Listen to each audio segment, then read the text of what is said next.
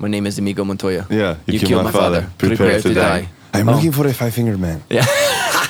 Maybe you know him? You have Yes. seen him? Yes.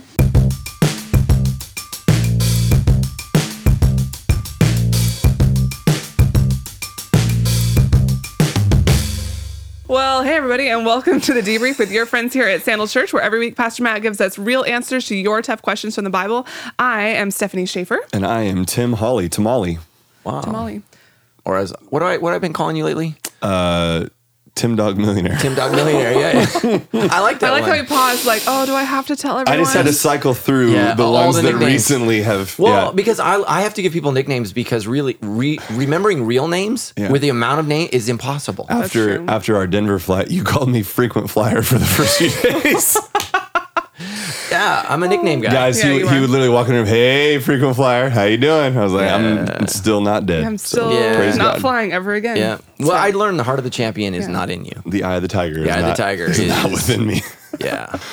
Oh, Oh man. man. By the way, I was talking to Tyler, and he said electric shaver was. I know, he Like, didn't he's like, like ah, like I heard that from kids in kindergarten. a Tyler, million I'm times. sorry. I'm slow at this game. Yeah. The PMB is mentoring me in my nickname uh, Yeah. wordsmithing, but I'll do better next time. The time. problem is I give so many nicknames I, I can't remember Yeah. them sometimes. Oh, that's hard.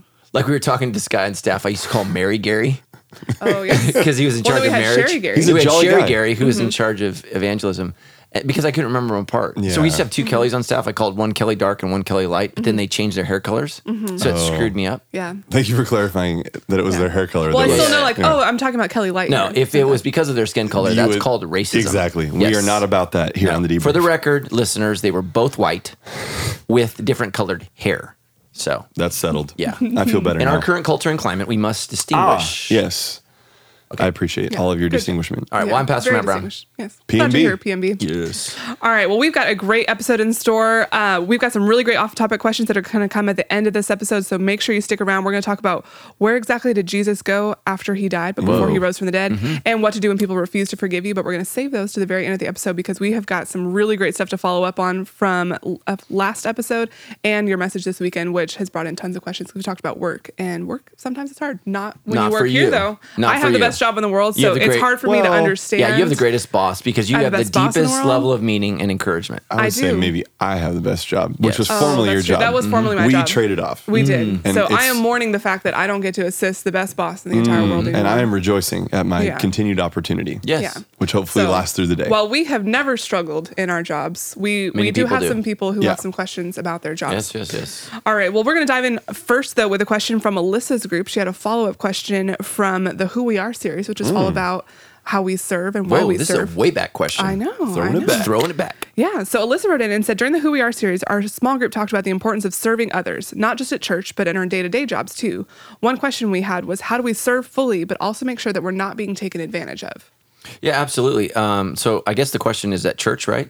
Yes. Well, Yeah. the, the question was not necessarily at church, but also like in your job or in life or. Well, I mean, it's just healthy boundaries. So, you, I mean, you have to have boundaries. You, you do get paid for your work, and so you need to do and ask yourself, you know, is this is this normal? Um, I think there are seasons where maybe you work a little bit harder, but you can't you can't have that be the expectation all the time. And so there are times when you got to run a little faster, and there are times when you got to do normal work because you can't you can't remain at a high octane level or you're going to burn out. And so any good boss will know that that a a uh, a- hardworking employee is one who's been well rested. So you have to run through those cycles. So um, you know, I think that's a great great question. First thing I would say is work for a boss who not only not only cares about your productivity but cares about you. And so that's what I try to do at Sandals Church is care both about the person uh, at, at work and the productivity that they accomplish. And because I think those things go hand in hand, and I think that's who God's called us to be. God cares both about our work that He's called us to do, and He cares about the person that we are, which is why He says. Six days you shall work, one day you shall rest. So a lot of people flip that, right? Six days off, one day's working. That's called sin, laziness, and you need to get over yourself. Listen to this week's message because Amen. you need to be willing to work hard, and a lot of young people aren't. But a lot of people who work hard need need to be willing to take, you know, rest. And, and rest means not thinking about work, not you know, my wife and I have to have this argument over and over again. Like we're on date night, we're on vacation. I do not want to talk about the church.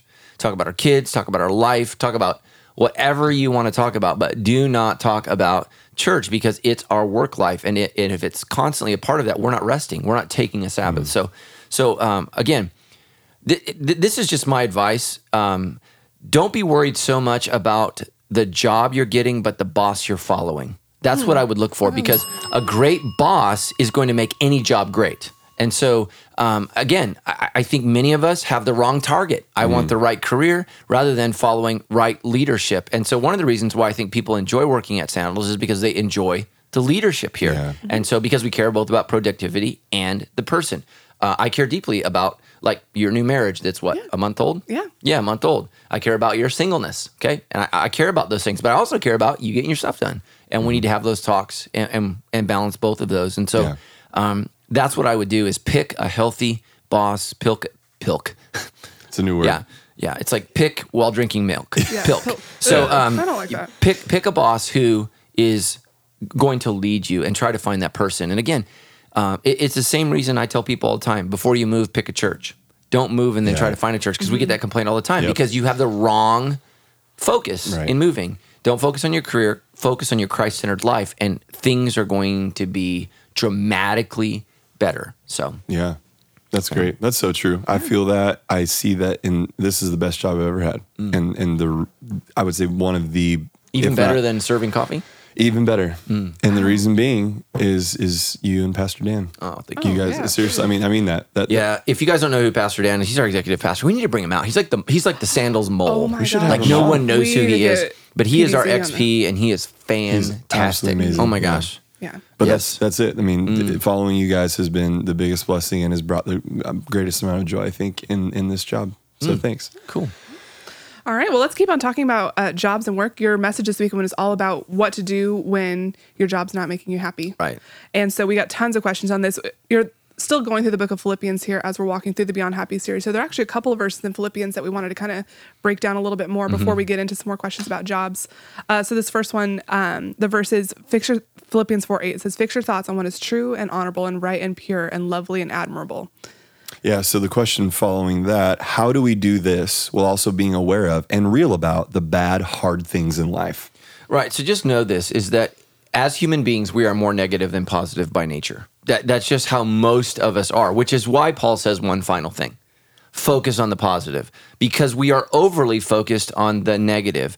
And and usually it's negative things we can't change, which is why we're miserable. Hmm. So I want to focus my I want to change my circumstances, the people around me. I want to change all I can't change any of those things and so I focus on those and so I feel bad. And what I need to focus is on myself. What can I change? And so what is the one final thing? Focus on your outlook. Try to look for the positive in life. Try to look for the honorable, the good, and the true. It doesn't mean we're pie in the sky people. It doesn't. Our vision is to be real. Sometimes, you know, we need to talk about what's difficult in life, and um, you know, we need to be real about our relationships, our friendships. You know, sometimes when I go to small group, you know, and people say, "How are you and Tammy doing?" I need to say, "We we were fought all the way here." And you, and you know what's amazing? Here- here's why that's important to be real. There is because maybe another couple did, and truly having a great experience at small group is us not pretending, but us being real. And we're going to go away going, okay, every couple struggles, every couple has challenges, and um, you know. Uh, but again, in that, struggles in marriage are overwhelming when all you do is focus on the negative. Like if I just make a list of everything about Tammy that I don't like, I'm going to want to divorce her. That's the reality. If I just focus on those things, so what I have to do is I have to minimize things because there is no perfect person. It doesn't exist. So I have to, you know, really, really appreciate um, who she is and focus on the positives and what do I love about her and what do I appreciate about her.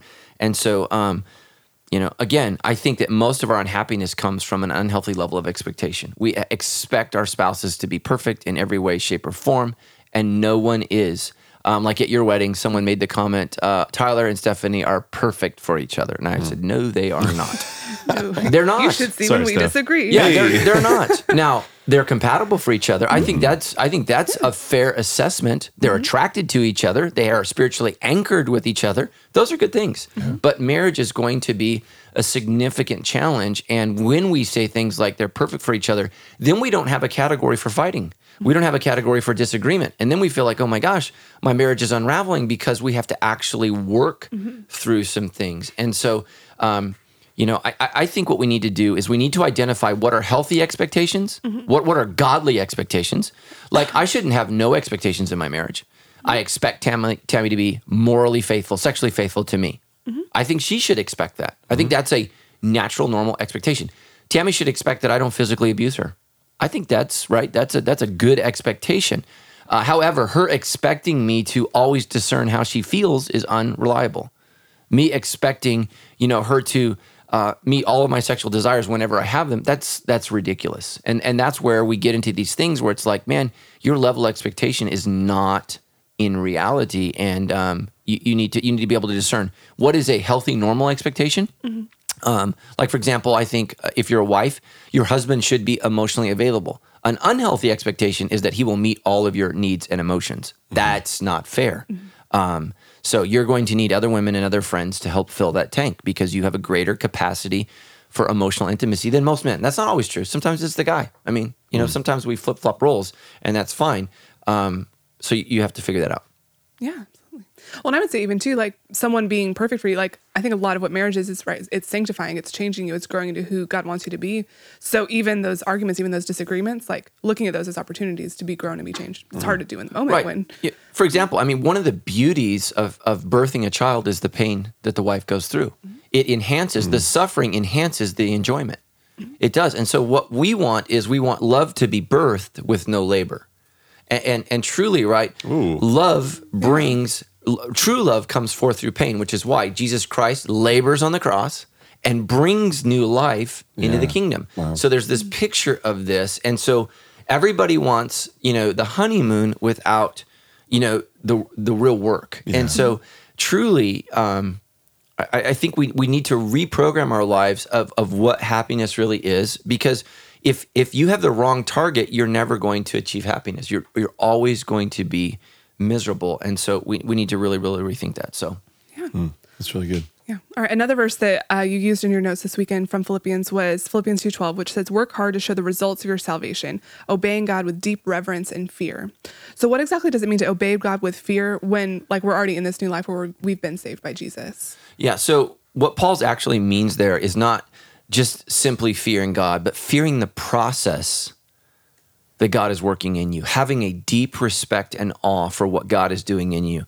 So I said, mm. I memorized this verse this way work out your salvation with fear and trembling, for it is God who works in you according to his will and purpose. Right? So God is doing something in me, and I have to have great reverence for that in me. Mm-hmm. And so the problem is really what happens when I'm maximizing uh, the stress of my surroundings, I'm minimizing the work of God in me. So when I'm maximizing the work, you know, the, the, the effects of life around me, I'm minimizing the work of God in me. So I need to constantly have a deep reverence, a sense of fear, a holy awe for what God is doing inside me because it is truly incredible what happens. And, um, you know, for example, and I, and I think that there's there's great joy in that. So, like for example, one of the reasons you know people don't appreciate their health as they expect to be happy every single day. Okay, but a couple weeks ago when I had the mole removed from my head, um, and there's a chance, you know, the doctor says, you know, you never like to hear a doctor say, I don't like the way that mole looks. Like we need to extract that because that doesn't, you know, when your dermatologist says that mole, it doesn't give me a good feeling. Okay, right? So I'm on the phone with the nurse who's telling me whether or not this is cancer. So she says it's not cancer. All of a sudden, I'm overjoyed because I did not have the expectation of health. Right? Yeah. It. I should feel that way every day. I don't presently have cancer. Why am I not celebrating? Why am I not having more enjoyment and more life? Because I expect to be healthy every day. So we've got to really, really adjust. So that's why I think we're, we're really, really miserable. And we've got to focus on okay, this is a challenging day. This is not going my way um, God is doing something in me. And, and I, I don't want this to sound, I don't want this to sound arrogant or, or boisterous or whatever. But part of the reason you're in your car listening to me talk and, and teach you how to live life is because of the struggle that God has allowed me to go through.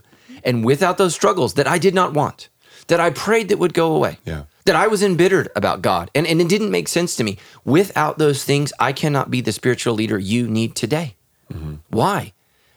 because I I did not appreciate at the time the work of God in me. I was not working out my salvation with fear and trembling, for it is God who's worked in you according to his will. I, I wasn't doing that. And so that's what it means to have a deep reverence and fear. Um, I was talking with a young lady last night from our church. Uh, she's 22, so I'm 46. So I said, look, man, if I could go back and be in your shoes, I just would say this God has a plan and it won't make sense, but he knows what he's doing. Now, here's the sad thing is I can say that all day long to her. How's the only way she's going to experience that? Is by going through a little crap so she can experience Christ. Mm-hmm. That's the reality, right? She, he, he- God has got to take you through the valley of the shadow of death so you can appreciate the mountaintop. Mm-hmm. And, and, and, and that's the purpose of life. Um, I said this a couple weeks ago suffering provides contrast for joy. Mm-hmm. If we were always happy and never experienced suffering, we wouldn't know what happiness is. Yeah. And so part of the reason um, you need to embrace the intensity of conflict and disagreement and even suffering in relationship is so that you can experience the good times. And so what makes, you know, when my daughters graduate high school and, and, in the next couple of years they'll graduate college, what will make me so joyful on that day is the struggle.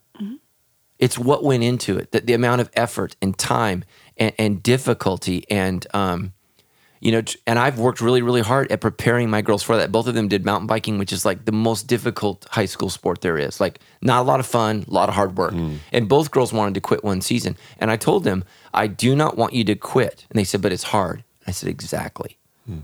So is life. Hmm. And there's going to be times in school when you want to drop out. There's going to be times in marriage when you want to give up. There's going to be times in your faith when you're not feeling God and you want to walk away. Hmm. Don't miss out on the blessings of God by walking away from the work. And that's what Paul's saying here. Hmm. Work out your salvation with fear and trembling. Understand this, church in Philippi, you guys are going through a hard time, but God has a purpose in this. Hmm. So we got to go back to Philippians 1 6. He who began a good work in you will carry on to completion until the day of Christ Jesus. God's going to work it out.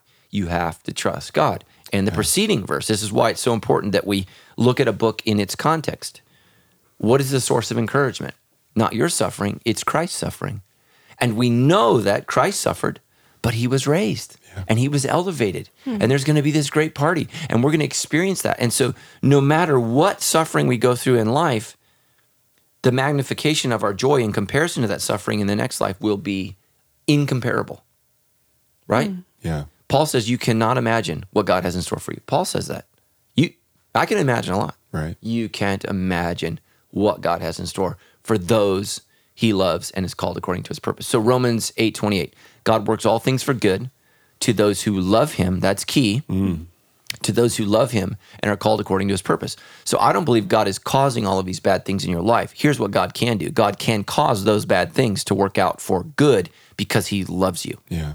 So he's going to he's not going to withhold painful experiences from your life. He's actually going to allow them and then from that difficulty like Job says, when God is finished, I will come forth as gold.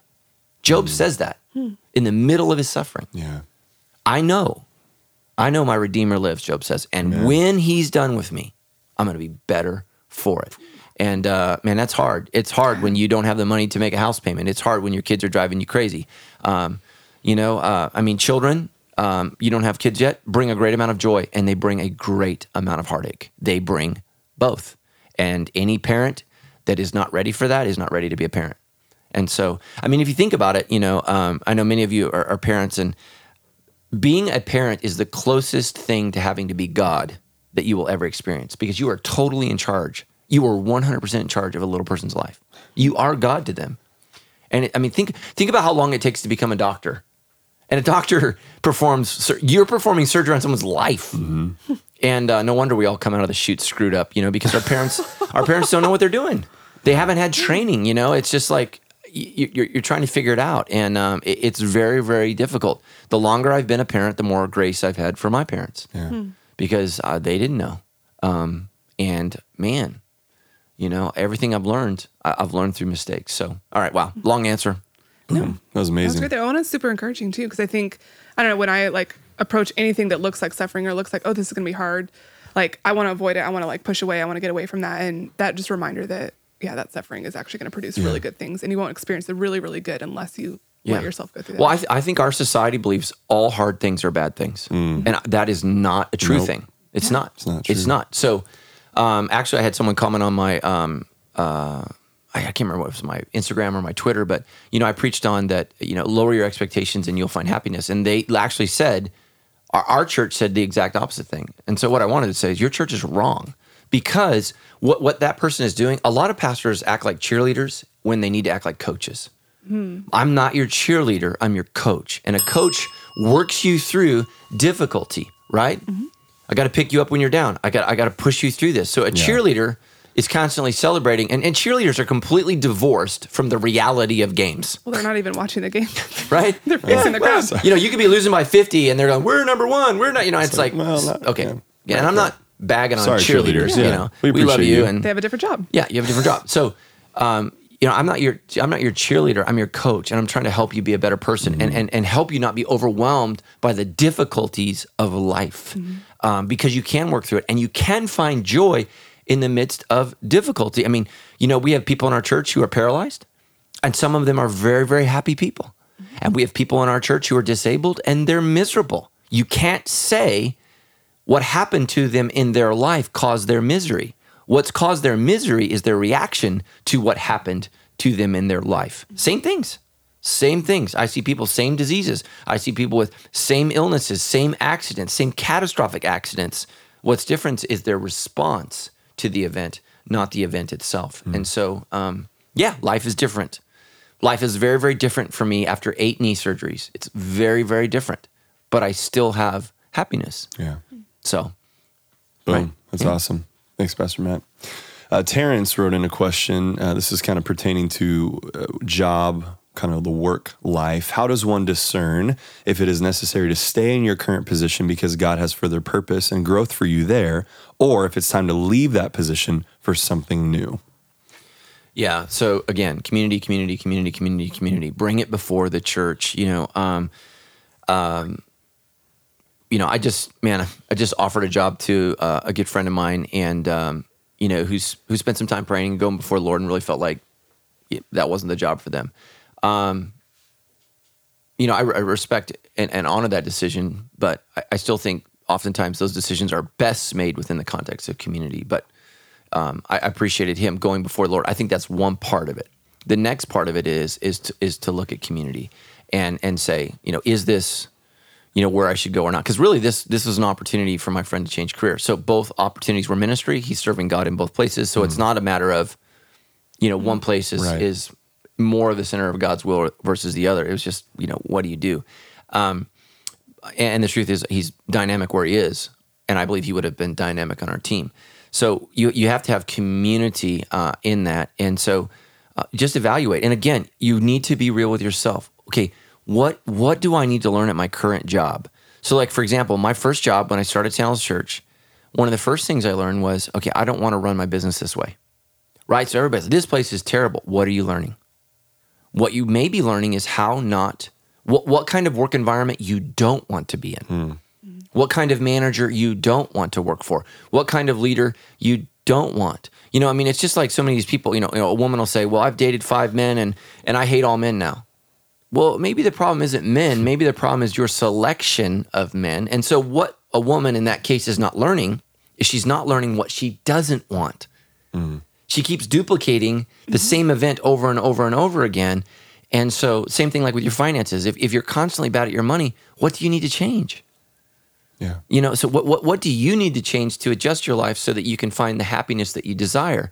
And, and, and really, um, you know, to be happy, two things has to change. One of two things. One is what we think will make us happy, or two is us. What do I need to do to attain that? Like I, something has to change, either my goal or me. And and the truth is, we don't change our goal, and we don't change what we do, and so we're stuck in misery. One, one of two things has to happen. So like something has to change, the goal or me, and and we have to we have to decide that. So I would just say, look at yourself, and say, okay. And, and I would say this: in any job, you can learn something. And and, and the bottom line is, we said this week, right? M- meaning, or, or I, I believe loving what you do comes from meaning. Not all jobs are fun, and that's what I think most people are saying. I think most people are lying to themselves. My mm-hmm. job's not fun. Well, my job's not always fun. Mm-hmm. It's not, mm-hmm. but it does provide meaning. So, so where's the meaning that you get from your life? And I think you, you, meaning gives you the ability to love what you do, and and you learn to love what you do by loving helping people. Like even you know, a lot of our people in our church, you know, they're going to school, and it's so tragic. Going to school so I don't have to be a waiter anymore. It's like, man, if you're a waiter or a waitress, you have the opportunity to bless people with a night out, to bless people with a with a moment away, Yeah. to bless people on date nights, to bless mom without a night where she doesn't have to cook or clean or mm-hmm. you know a family. You know, you have an opportunity to let people have a Sabbath from their life. Right. Why wouldn't you love doing that? Now, I'm not saying you want to do that forever, but don't act like it's meaningless. Working in a restaurant, working in the service industry is meaning. It is. Mm-hmm. It's your motivation, I think, a lot of times is fun rather than service and learn to serve and help people. And man, I, I, I love doing that. Uh, I love helping people. Like that's the reason I was so excited to lead that woman to the Lord Yeah. uh, this weekend was because I helped her connect with God. And I was able to do that. And, and here's the truth it had nothing to do with my job. My job is to preach, teach, and, and lead. I, my job is not to personally one on one lead people to Christ. I get to do that because I had the opportunity. And, and just like a lot of the people that, you know, leading people to Christ is not in your job description, but you may have the opportunity because of your job. So, you know, take advantage of that. And when can you, um, you know, find meaning? So, so I would just say work that out in community. Literally come up with a pros and cons list and, and invite people to be brutally honest in your life. Most people, even when people ask me for their thoughts, most people don't want my thoughts. what people want is a rubber stamp on what they've already decided. And here's what I've decided. If you've already decided, I'm not saying anything. Why do I want that conflict? I've already decided I'm not going to wrestle with you over things you don't want to hear. I don't do that. Mm. I don't try to lead people who don't want to be led. Feel free to be stupid. Feel free, right? I, I again, I, I do not feel the need to control stupid people. I just do not. Feel free. Throw your life away. It is your life. Mm. I'm not in charge of your soul. You know, God is and you are. So figure it out. Yeah. So I, I just I just don't do that. So um, you know, really, really ask yourself and ask people early. Don't ask people late. Don't ask people when you got to make a decision tomorrow. Yeah. Bring bring me in early. You know, um, it drives me crazy when we have people at Sandals that you know got a job offer from somewhere else, and they're like, "Yeah, I want you to pray into this." Well, when do they want a decision? Today. Tomorrow. Yeah. I'm like, no, yeah. no. You know, Yeah. so Yeah, that's great. That's great advice. Just even in, in discerning what what God's will is, and this actual question that we got coming up is uh, kind of along those lines. You know, uh, coming in from an anonymous uh, person, how can you know if God is closing the door on you from a particular career path that you feel called to do? yeah. So again, man, How do you know if the door is being closed? How do you know if I, you know, I just need to keep pressing? At what point is man God really? How do we discern what yeah, He's I have no idea. so what I would do is I would get in a circle of friends and community group that know me, know Mm-hmm. my skill set, and people that can just be honest with me. I mean, sometimes, right? It's not our calling; it's our desire. Like, what if I told you I just really feel called to be a professional basketball player? Like, I feel like that's my calling. Yeah. You know, okay. Sometimes what you perceive to be your here, here's how you know if it's not your gifting, it's not your calling. Why would God call you to something and not gift you to do it? Like when people say, I just really feel like my gift is music and God's blessed me with a desire to sing. Yeah, but you can't sing. So let's say, like, because we actually got another question that's similar to that. What What if you are gifted in an area, but it's something like singing or something creativity, like that doesn't naturally translate into a normal job?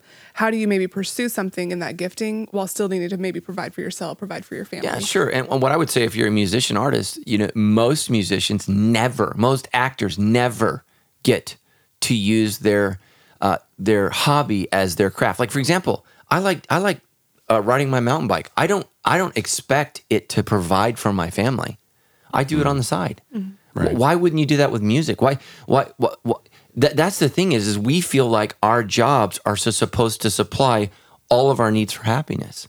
Man, again, and this is wh- what I want to say is is what provides me with happiness is not the fun of my job, it's meaning. So so what is the meaning of my job? And let me just start here. Number 1, my job allows me to provide for my family. That gives me meaning. Hmm. Gives me meaning, gives me purpose. And so, you know, and that's how you know if you're operating out of selfishness or godliness. Godliness is the joy that comes from serving others. I get to serve my wife, provide for my children, clothe them, house them, take care of them. So it allows me to do that at a level that's I don't think eh, you know ridiculous or whatever, and I, I'm able to do that. Next, my job allows me to give to the Lord. I want to have a job that allows me to give at least 10% of my income to the local church. That's important to me. Yeah. So I need to make enough money so that I can pay my bills and give God 10% because th- I believe that honors God and it gives me meaning. Hmm. Money for me is meaningless. Making a difference brings meaning. And I believe that when I give my money to the church, I believe this church is making a difference. Next, I want money to be able to support missionaries over and above my 10%. You know, my wife and I's prayer is that we, and we're getting close to where the biggest checks we write a month are to God and his kingdom, mm. Mm. not to me and my kingdom. What's me and my kingdom? My house, my car, my insurance.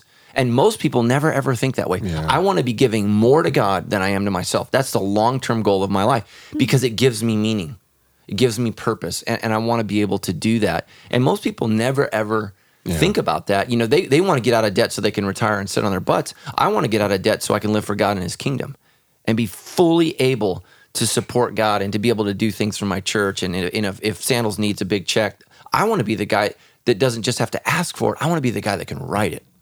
That's my goal. Yeah. Um, so that, that's what gives me meaning. So so providing for my family, giving to God and His kingdom, um, and then I think the benefit is I get to have a job that provides. I, I get to be a pastor. Obviously, I have meaning for that.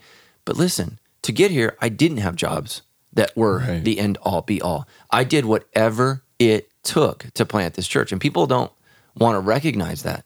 So I am where I am today because I suffered yesterday, mm. and so people see me and they go, "I'm going to be just like that." And I was like, "Well, that's a, that's a hard road." Yeah. Mm-hmm. right? So James and John in the Bible tell Jesus, "We want to sit at your right hand," and Jesus says, "You have no idea what you're asking for." Hmm. Hmm. So they wanted the glory without the gore. Yeah. That's what they wanted, and hmm. and that's what a lot of people want. Jesus says, "James, John," and they're like, "No, no, no. We talked to our mom about it." Yeah, she's always a good place to start. She's Yeah, good. with Mom it. said Yeah. ask you. Mom said- So wait, let me get this straight. Your mom wants great things for you. That's strange. Right. First mom in history. to Yeah, ever that's want the that for their oddest kids. thing that a mother Yeah. wanted her Super sons unique. Mm-hmm. to be two and three. They can't be Right. one because that's Jesus, Yeah. but two and three, right? I mean, she's You a. Christian, so yeah, she oh, no, doesn't no, she's want a follower of Jesus, so it's okay with her sons being two and three. Totally. Yeah. So uh, Jesus is saying you have no you have no idea, and this is why I said this week in the church: if you're having struggles in your life, it means God wants to do great things with you. Yeah. And, and if your life is easy, thank you. If your He's life is that in for easy, Aggressive. man, then then maybe God has no purpose for your life. Quit, quit, quit looking around at these people and saying, "Oh my gosh, they have it so easy." Maybe that means God has no meaning for them, hmm. right? I mean, Romans one. Read Romans. The worst thing that can happen, man, is you worship Yeah. the the creation mm-hmm. rather than the creator. Yeah. So we think happiness comes from enjoying the things that God gives, when happiness comes from the giver of good things. You better go ahead. Yeah. So right, so that's that's what we need to do, and and and that's what's devoid in our culture. Yeah. we have the culture with the most things, and we're the most miserable. Mm-hmm. Come on, even atheists, get you know, give me an amen. Something's wrong. And by the way, atheists, listen to me. If we live in a purposeless, meaningless universe, there is no meaning. How do you find meaning? Yeah. It's miserable. But if there's a gracious, loving God and there's a purpose behind all this crap, I think it's a little easier to find meaning. Boom. And so I'm not saying that atheists are meaningless. I'm just saying if they really sit in a room and really wrestle with why, there's not a lot there. Yeah. Um, You know, um, I mean, life is weird, right? We come in kicking and It is. screaming. We're here is. for a brief moment, and then we leave We're kicking and screaming. Right? Yep. It's just, it's just, it's just tough. So, um, yeah. So I can't even remember the question. You, you got No, fired you- up. yeah. yeah. You you nailed it. Yeah. It's because we were great. talking about Princess Bride before. I that got me going. We got really excited. Yeah. But but you're talking about something that I think, especially for you know, I don't not to just isolate or point out only millennials, but just people, in, you know, as we're mm-hmm. coming out of the college years, moving into the work world, we we so undervalue and don't expect to have to prepare. We just expect to walk Yeah. into the dream thing right away. And so Yeah. For those that are hearing today and thinking about, am I in the career that I want to be in forever? It may be a, a road that that leads to that, but it, it will take time and preparation and work and, it- and Yeah. it will maybe feel like suffering sometimes, but putting in that time so that we can walk into, uh, you know, ultimately what we want to do or feel like God's calling Yeah. us to do. So, like, let me let me just share this. So, I had a conversation with a young man in our church who wanted to pursue a career in music. That was desire, but also was dating a young lady in our church. And um, I, I said those are two different roads. So, so here's what was making him miserable: is he was pursuing at the same time two different goals of happiness. One was a girl who was here. The other was a dream in Nashville. I and I, I, I, I it, this was a shocker to him. I'm like, those are different places, right? I said, you need to identify the dream. What's the dream? And this is what I would say for every young person. Instead of running around saying you're miserable, sit down and ask yourself, what is the dream? For me as a Christian, here's what's given me the most happiness. My dream is to love and serve God, to love and serve my wife, and to love and serve my family. The, the, that's my dream. That is how I define happiness. Um, you know, like for example, I always hate it when someone points out a guy and says he's successful. So you notice we say that about rich people. Oh, he's super successful. Well, what if he's been divorced six times? What if he doesn't have a friend in the world? Mm. So what the world qualifies success as is famous, mm-hmm. wealthy, Rich, yeah. accomplished, smart. Mm-hmm. Um, and many of those people are very, very unsuccessful relationally. Yeah. They don't have depth. They're not moral. They're not wise. I mean, these are the things that I am trying to be in my life. I know very wealthy people who are very unwise. Hmm. That's not success for me. I don't want to be married to multiple women. I want to be married to one. That's challenging, but I'm up for it because that to me happiness is is finishing the race with her. Mm-hmm. Tammy used to get mad. What's your goals for the year? I want to stay married. She used to get livid. There's- right? good because goal. because to goal. her it was an assumption and an mm. expectation. And and to me I disagreed with her. I think it was a goal. And it's going to take work. And Yes. you knew that. My wife, you know, bless her heart, love her, was raised by an alcoholic father. Which what what what is the source of alcoholism? It's not just addiction; it's the inability to deal with stress and difficulty. Hmm. So an alcoholic drinks to avoid. So she grew up in a household where how do you deal with stress and pressure? You avoid, Avoid it. it. You get hammered. Yeah. Which ultimately, guess what, caused stress and and, and, pressure. and, pressure on her and her sister. Mm-hmm. It, it provided an, an environment of chaos for her, but she wasn't given the tools uh, growing up. And by the way, no family is perfect. My mom and dad weren't perfect. We we all inherent Yeah. inherit. There's the word inherit the brokenness of our parents. If you don't think you were impacted by the most significant relationships in your life at an early age, you are lying to self. You are not looking at uh, any kind of research on human beings whatsoever. um, it's you- you have been impacted and affected by your parents more than you think. Now, don't blame them because you're an adult now and you need to change and be different. But those those relationships are are significant, and so Right. to me, meaning for me comes from relationships. I want to have deep friendships.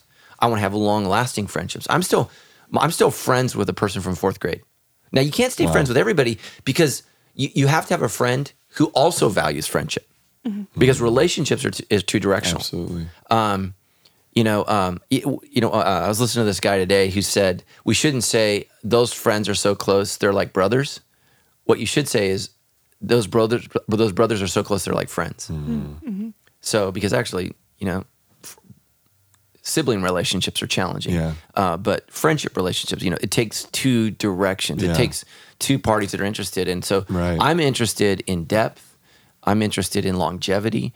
You know, the friendships that I value the most are those ones that have been with me through the years. And I just really, really appreciate that. So hmm.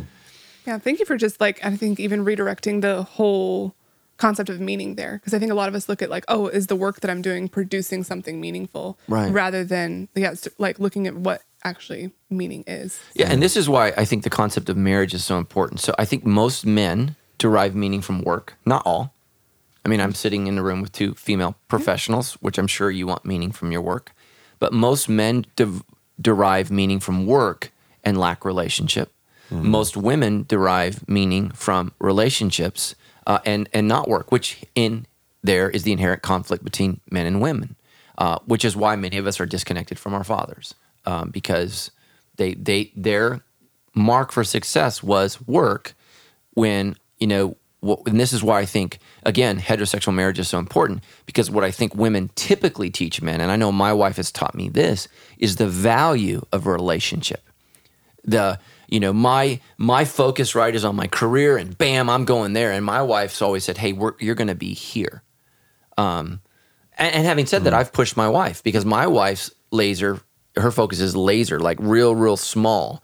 And I've said hey there's a kingdom of God out there. There's life beyond family. And, and we need to, and so I've been able to push her in that manner as well. And we've really really worked together. And so again you just need to ask yourself and be real. I believe these things will make me happy and write a list.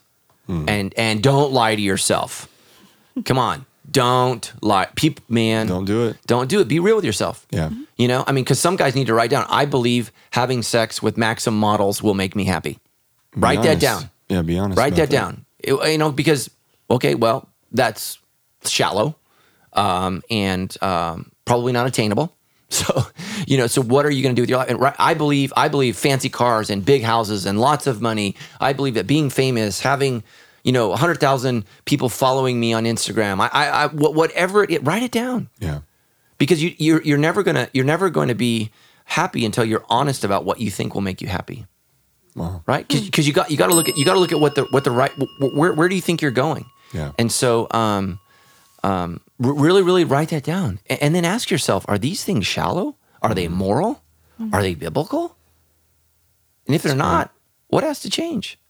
Um, because there's no Bible verse about having hundred thousand followers on Instagram. So Preach. yeah. So I mean, Jesus says, "Beware of the crowds. Beware." And we got all these Christians pursuing a platform rather than pursuing a personal relationship with Jesus, and it's sad. Yeah. It's so sad. And then we wonder why all these Christian celebrities keep falling. Fame is a disease to our Yeah. faith. It is. It is. All That's right. good, man. Wow. A lot of good stuff in there. That's great. So Ernie writes in a really good question about work and balancing that. I love that name. Ernie. I loved Bert and Ernie when I was a kid. Ernie's the man. Eh, Dude, I love that show. Ernie, wherever you are, you're the man. Ernie, we thank you. And Uh, your friend Bert. Bert didn't write in this week. He'll probably write in a question next week. So Ernie asks, as Pastor Matt talked about happiness in the workplace, I completely agreed with him. I think that my father taught me pretty well about how we are not always going to love our job, but as fathers of children and providers, we do what we need to do to provide with a smile on our face. What I'm struggling with is this. What if the workplace you are in is not allowing you to attend or serve at church? I know the easier answer is to find a new job, but what if this is the only skill you have and letting go of the job would put you and your family in financial ruin? Yeah, absolutely. So that's a real difficulty. So let me let me challenge that, Ernie. We have church on Wednesday nights. We have church on Saturday nights. We have church on Sunday mornings. If you do not have a job that can give you one of those times off, I would really challenge them. I would actually hire a lawyer and take them to court. And and, and here's why it's important. Listen to me, Christian listeners. Muslims are doing this. They're fighting for their rights to for their faith. And Christians, we completely give up and give in, and it's ridiculous. You have the right to religious freedom, and your job cannot take away your right to worship as you see fit. So it needs to be reasonable, mm-hmm. right? You can't say, I need all of Sundays off, but I need Sunday mornings off. So sooner we're going to open a campus again and we'll have Sunday night services again. I mean, we may eventually have services you know, every night of the week because we realize we don't live in a culture that honors, you know, the Sabbath anymore. Right. Uh, and if you guys don't understand why we have weekends, a lot of you have never thought about this. It's because many of our founding fathers were very, very religious, and so they set up a work week, work week, work week, where we work Monday through Friday, and we get the Jewish Sabbath off and and the Christian Sabbath off. They gave us both. Yeah. They, that, that's what we got, right? Praise God for Jews and Christians because we got both off. Uh, now, Muslims typical, I believe, uh, holy day is Friday, so it's a little bit different. So, but we don't have a Muslim culture, so th- that's uh, we didn't we weren't raised in a Muslim uh, ethic. It was a Judeo-Christian ethic. So, so listen, you need to figure that out. So we have Wednesday nights at our Woodcrest campus.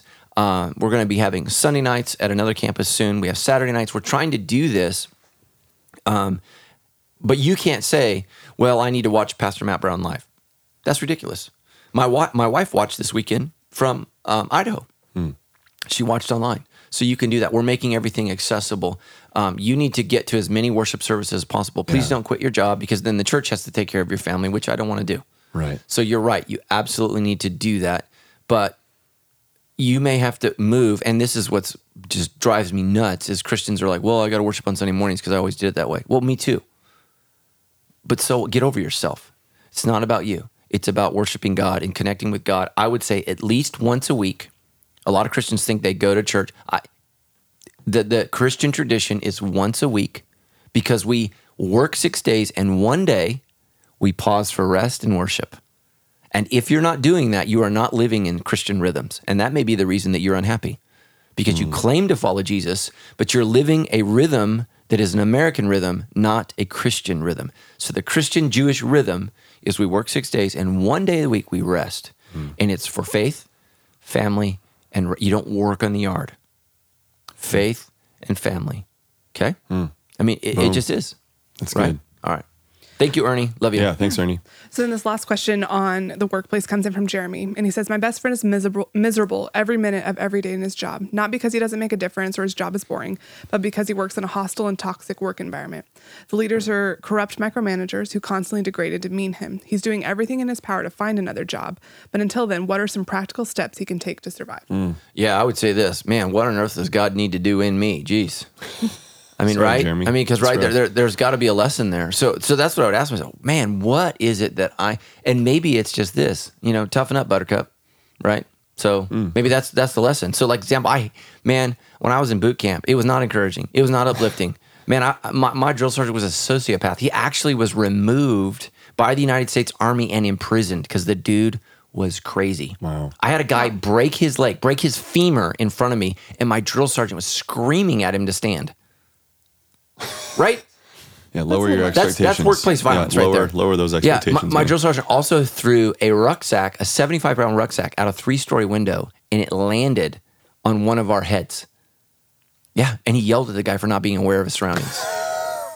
It- this dude, this dude Yeah. was literally insane. Which sometimes, guess what, people?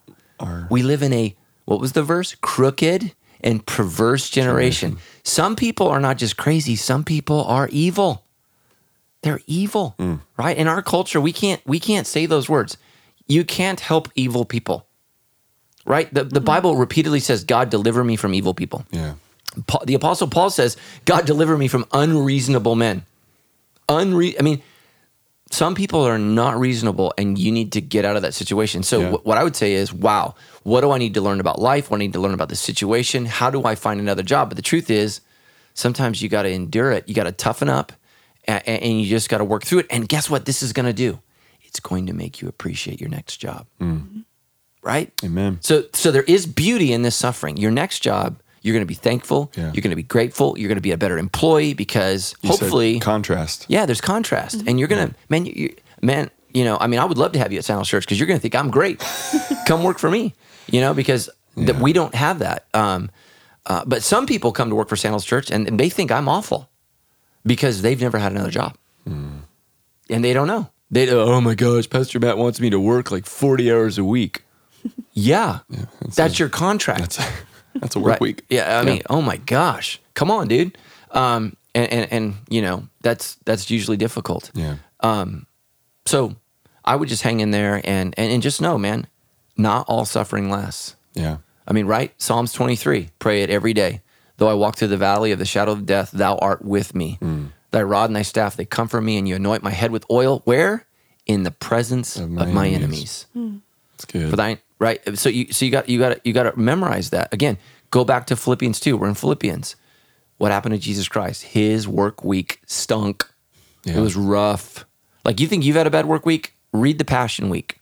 It's That was a- brutal. that was a bad It's week. brutal. Yeah. So um, just know that you know. Um, I mean, and, and um, by all means, guys, you know, you're not a slave to your job. You have rights. You know, th- there are laws. People can't mistreat you. People cannot ask you to be immoral. They cannot ask you to violate their faith. And there's great places to work. So so find something else. You may have to. So here's part of the problem. A lot of people stay in in work because again, make the list. Some of you, your if you're honest, your your happiness comes from making a certain income level.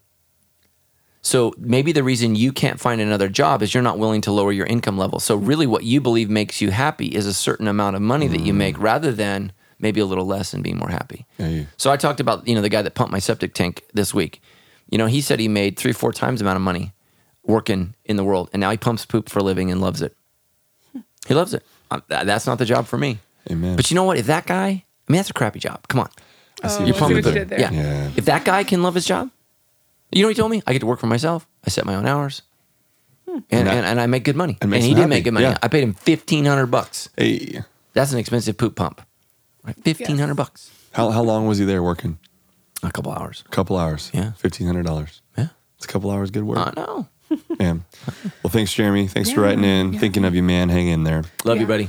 So we're going to dive into some off-topic questions now. We've got a couple of those in. So Sweet. Take away. Karina writes in. Not sweet Karina. I was agreeing with you. Sweet that we're going to do this. Yeah. And then Sweet Karina. comma. she's probably she's Karina. She probably is. Yeah. I'm, I can't assume that she's not that. So, Karina, if you're out there and you're a kind person, that's awesome. Uh, she recently read a devotional in which the author states that when Jesus died, he was thrown into the deepest pit of hell. The reference was Matthew 27 46, when God says, My God, my God, why have you forsaken me? So, the question is this When Jesus died on the cross, where did he go during those three days? Is it an auth, as the author states, was he sent to hell? Uh, he went to Denny's. Th- That's a hell. Which sometimes At midnight on a Friday night, he you went been to to Denny's? Denny's No, at, yeah. by UCR. And oh, that's- that is that- actually they have security outside. yeah, Yeah. the- it's it's a miserable experience. Oh man. I like Denny's though. Denny starts with D. It- Devil starts with D. It does. D. The first two letters are actually E. the same. Mhm. E. Yep. See. So if it wasn't Denny's, Right. where would you say Jesus went for those three days? Yeah. So, uh, well, you cannot develop that theology based upon the verse that she just quoted. My God, my God, why hast thou forsaken me? So, what what that verse actually means is that for the first time in all of eternity, God the Father and God the Son were separate. We don't have any idea what that means, but it was awful. It was more tragic and more painful than the actual physical suffering that Christ endured on the cross. Um, it was the separation from God. It was the abandonment of God. So, what is hell? the abandonment of God. You are now on your Separation, own forever. yeah, yeah. You here's the word, you're forsaken. So um she said that he said that he was in hell for three days. Yeah. Or just like when Jesus died on the cross. Right. So yeah. that period So of time. so here's the thing that's crazy, right? Time is something that exists here. Mm-hmm. It does not exist in eternity. So Jesus could have experienced all. He could have experienced the concept, the feeling, the sensation of eternal judgment. Because we we don't know what that's like when you leave here and go there. Right. Right. You know, they say that with time travel. So so people can go at a certain speed and they've remained the same age while we've all aged. That's theoretical. But right, these are not Christians. These are or well, they might be Christians, but they're mathematicians. Right. They, they're calculating that this is in fact possible. That Right. there's a way to Or an travel. equation, yeah. yeah. Einstein talked about that. So um so yeah, three days according to our time, yes, that's where he was. According to whatever time is that exists outside of this, we have no idea what he endured. There is a passage in Peter that says that when Jesus Christ he, that he descended and preached to the spirits in prison.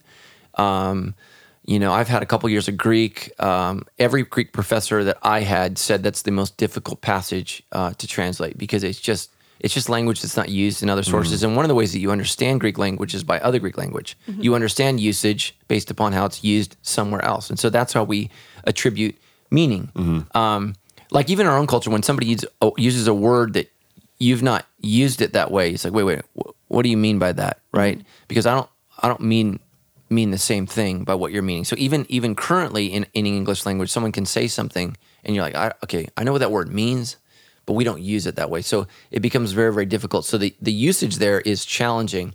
But the Apostles' Creed, which uh, is a statement of faith that goes back thousands of years, says that we believe Jesus Christ died on the cross and descended into hell. So not every Christian organization holds to the Apostles' Creed. I think it's fine. I certainly think it's biblical.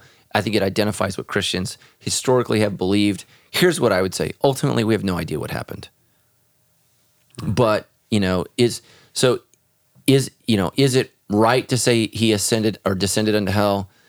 yeah, it's, it's it's historical, but you know we don't have the, the literal language that says that. We don't know where the prison was. We don't know what happened. We we don't know what that context was. Um, certainly, the Peter passage seems to indicate that Christ had some freedom in there, and so in hell, I don't believe that we will be free. I believe that we're eternally enslaved.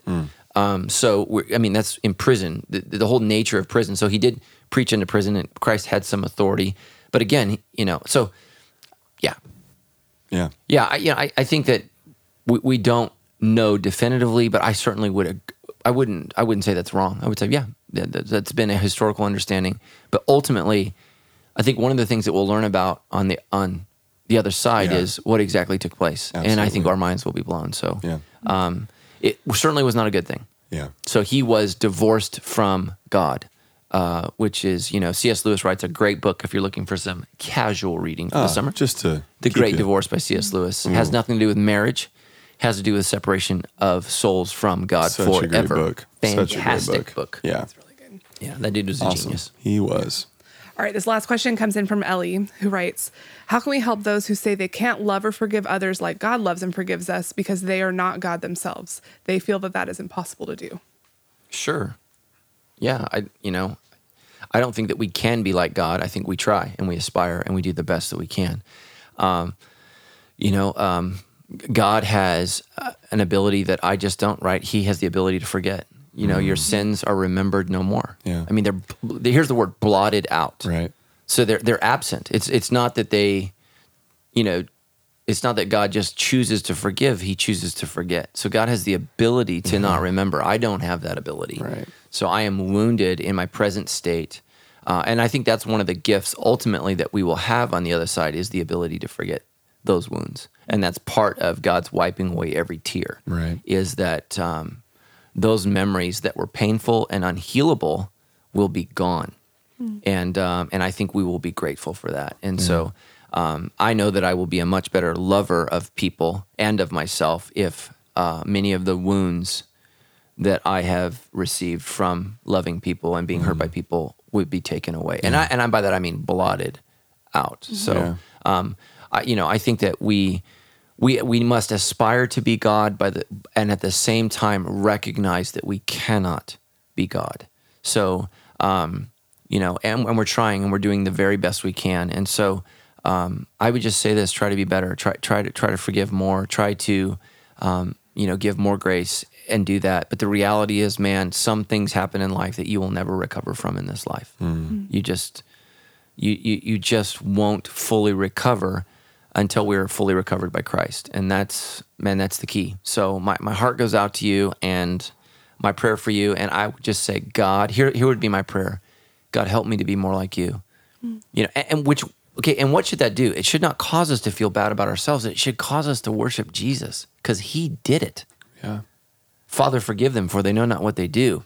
So rather than self loathing, start praising Jesus, right? Oh my gosh, I can't. Thank God Jesus could. Mm. Mm. And so again, it, it should prompt us to, to, worship. worship. of Him rather than, you know, mourning self and, and, and being like self defeating and man, I can't do that. And I mean, read the Psalms. Those people weren't very good Christians. You know, smash them, kill them, destroy them, knock their teeth out, smash their babies against the rock. Ooh, Yeah. that's a little. That's a little rough thing. Yeah, They're I've never, real. I've never prayed that. No, that's good. good. But they were real. You've always said that. But they were real. Mm-hmm. They were authentic in those Yeah. prayers before God. Yeah, absolutely. So, so you know, be real with that, and, and just know. And here's what I would say: is as long as you know that that's what you should be working towards, and pray that maybe one day God will do a miracle in your life. Uh, I mean, sometimes God does a miracle and He takes away cancer, and sometimes God does a miracle and He takes away pain. It is possible. So, but those are miracles. They don't happen every day. Usually, what happens is we have to live in the midst of suffering, which is okay, uh, because there is joy to be found, and um, you know, um, you know, the the prayer of serenity, right? Um, you know, what it, it's it's it's God, give me the wisdom to know what I can control and can't, and focus on what I can control. And so, focus on the things you can change, and, and what we can't change is what people did to us what we can do is not give those people control over us for a whole life. So some a lot of times people were wounded as children and they allow that person who wounded them as a child to control their entire adulthood life. Don't give that person that power. You mm-hmm. take the power. You're an adult. You're safe. You can heal. You can grow. You may not forget. It may not be gone, but you can change and you can find a level of happiness. And um, you know, uh, one of the books that's on my list is a book that is written by um, a Jewish survivor of the Holocaust, who talks about many of the Jews who were set free from the camps never healed, never grew, never changed, and so um, he talks about why, and that was just really, really important. So some people can heal, and it's not circumstances. Yeah. So, right, not every rich person is happy. Not every rich person is miserable. Not every poor person is happy. Right. Not every poor person is miserable. We have a part to play in that process. And so um, I think our culture worships victimhood. I think that's a reality Uh, because when we are victims, we are not responsible. God is going to hold you responsible, not for the things that people did to you, but for your response to those things. Right. And so we need to own that and say, okay, yeah, that was wrong. That was not right, but I'm going to move on. I'm going to change. Because here's the thing, if we don't if we don't ever stop becoming a victim, we're going to wound our marriage, our relationships, our family and our kids. We're going to Yeah. pass on that dysfunction. And then now who's the perpetrator? It's you. It's us. So you've got Yeah. to change and you've got to deal with how you feel. So great Man, question. so good. Yeah. Well, that was a great episode, guys. Uh, we are going to have notes for this episode on our website at debrief.show slash 68. And we'd also love for you to send in any of your questions that you have for the show there. Just go to debrief.show, click the red button to send in a question, or you can look at any of our episodes. They're listed there on the website. It's a great resource where you can also share that with friends. You can also follow us at Debrief Show on Instagram, Facebook, and Twitter. We've got great quotes there that we'll share. We'll share the episode there, make it as easy as possible for you to get this episode out and mm-hmm. share it with your friends. And watch us on YouTube. Everybody watching, good Yeah. to see you all. We're happy that you're seeing us, and we're not seeing you, but, But if we we, know that could, you're there. We, we feel your presence. So thanks for being there. us. Yeah, and if you'd like to support Sandals Church and the debrief, we would love that. You can text give debrief to 951 900 4120. That's a great way to give directly to the debrief. Or if you'd like to give to Sandals Church, you can go to sandalschurch.com slash give and give that way too. Boom. Yeah, but now before we wrap up the episode, we're going to uh, share some words of affirmation that Oh, folks have been sending into the show. A little throwback to our, I This feel like is that's a total new. Christianese Yeah, I haven't done there. this before. This is Uh, fun. So, Tim, you want to take it away with our first one? Yes, the first one is from Steve Brown, not your dad. Whoa. Yeah. Not your dad, We're Steve him Brown. Steve, not your dad, Brown. Steve, not your dad, Brown, is what we wanted to say. Uh, he wants to thank you for the Beyond Happy series and the debrief. The timing of this series for him is a true blessing, as I am and will be undergoing chemotherapy throughout this summer. My reliance has been placed on God, and I have continually seen doors open and my path made smoother. Focusing on how God is blessing me through this experience is bringing so much joy that I find myself sharing that joy with my family, friends, and caregivers. So, Steve mm-hmm. wants to thank you. Yeah. Steve, I'll be praying for you, man. So here, here's here's the gift of impending death. It makes you appreciate everyday life, mm. mm-hmm. right? So you have perspective that we should all have, but we don't.